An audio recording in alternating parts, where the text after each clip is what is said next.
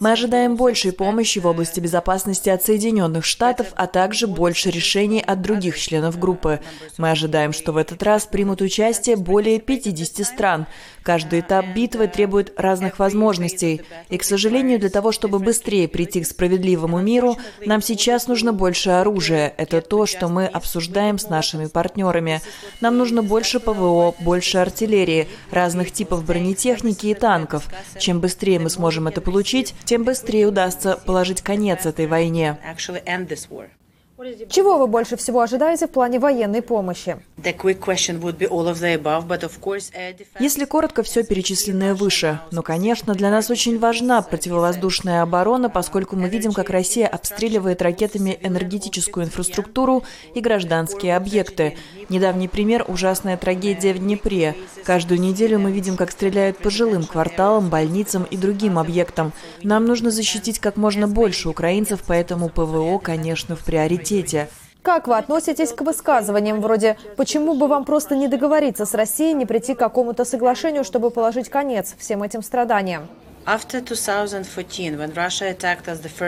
После 2014 года, когда Россия напала на нас в первый раз, именно Украина была не только готова, но и вела активные переговоры в течение восьми лет. Вместо того, чтобы ставить вопрос о возврате наших территорий, на что мы имели полное право, Украина выбрала дипломатию и договаривалась о восстановлении своей территориальной целостности путем переговоров. Вместо этого Россия решила начать полномасштабную войну и использовала все время переговоров, чтобы фактически подготовиться к этой войне. И сейчас, после более 300 дней войны, ужасных зверств, всех возможных и невозможных военных преступлений, которые совершила Россия, о чем вести переговоры? Украина готова к справедливому миру. Украина хочет этого мира больше, чем кто-либо другой, чтобы эта война прекратилась. Россия должна ее остановить. Но если мы перестанем воевать, как справедливо говорят наши люди, то Украины не будет. Итак, опять же, есть мирный план из 10 шагов, предложенный президентом Зеленским. Всеобъемлющий план, который может быть выполнен в любой момент. Необходимо, чтобы все мы вместе подали четкий сигнал России.